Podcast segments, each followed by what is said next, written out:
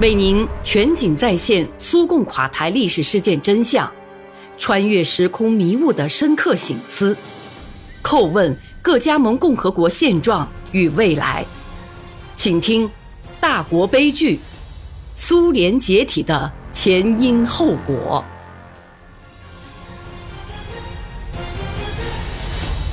波罗的海三国与东正教。波罗的海沿岸地区东正教的特点是这样的：几个世纪以来，当地东正教一直处于与天主教和新教的直接接触和斗争之中。无疑，这不能不在整体上影响到当地居民的生活以及同其他国家的政治关系，特别是同俄罗斯的关系。当地许多人对俄罗斯东正教的态度，基本上是把它看成一个使该地区俄罗斯化。向本土居民传播他们所不熟悉的野蛮东方文化和信仰的工具。与此同时，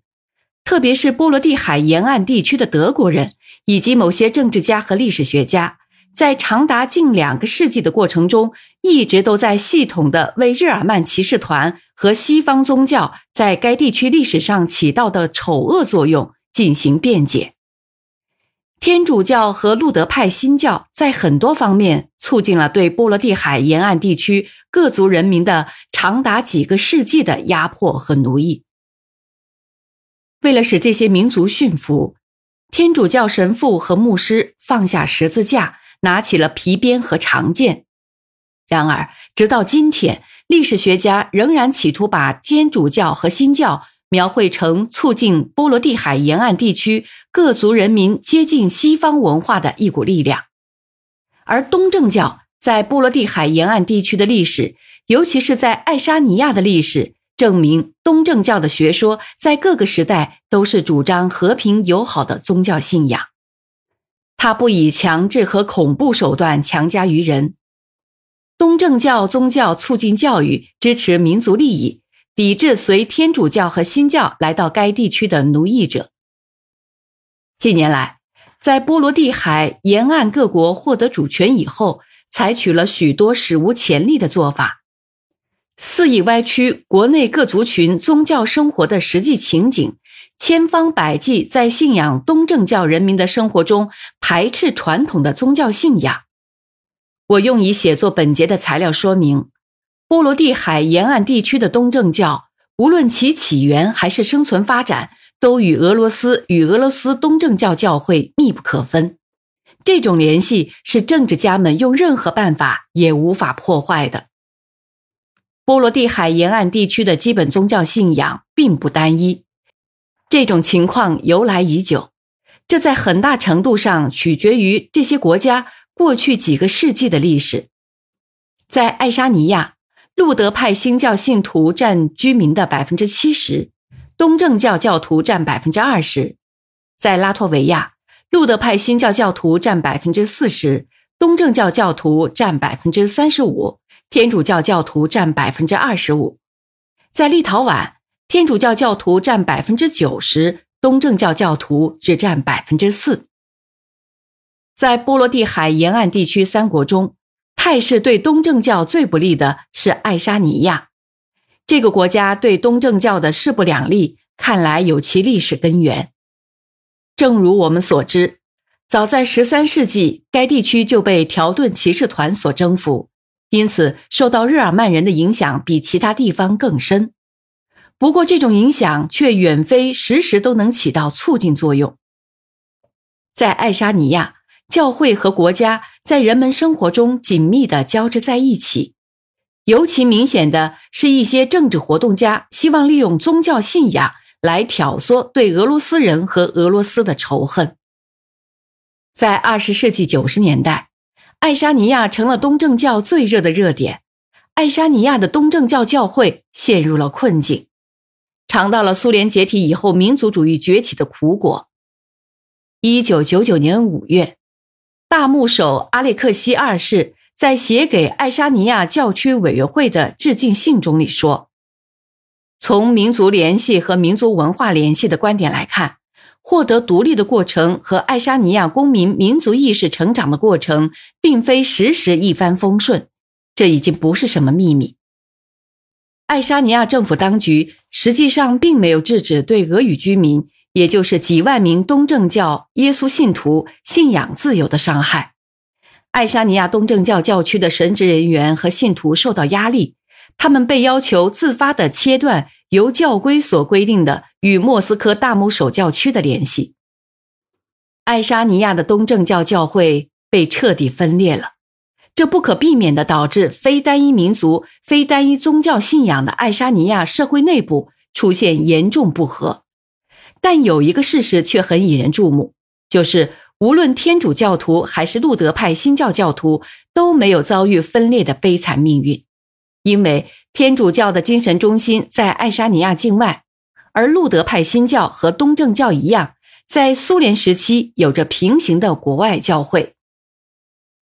为了让读者对各教会之间的矛盾冲突以及世俗国家不应介入这一冲突的宪法规定有一个完整的概念，有必要大致介绍一下爱沙尼亚教会冲突的历史。一九九二年四月，按照爱沙尼亚东正教教区的决定，科尔尼里大主教向大牧首列阿列克西二世提出报告，要求恢复爱沙尼亚东正教教区于一九二零年。由大牧首吉洪授予的独立地位。与此同时，全体与会者一致表示，希望保持与莫斯科大牧首教区的合乎教规的从属关系。这个要求得到了满足。科尔尼里大主教收到了俄罗斯东正教教会宗教事务管理局的决定，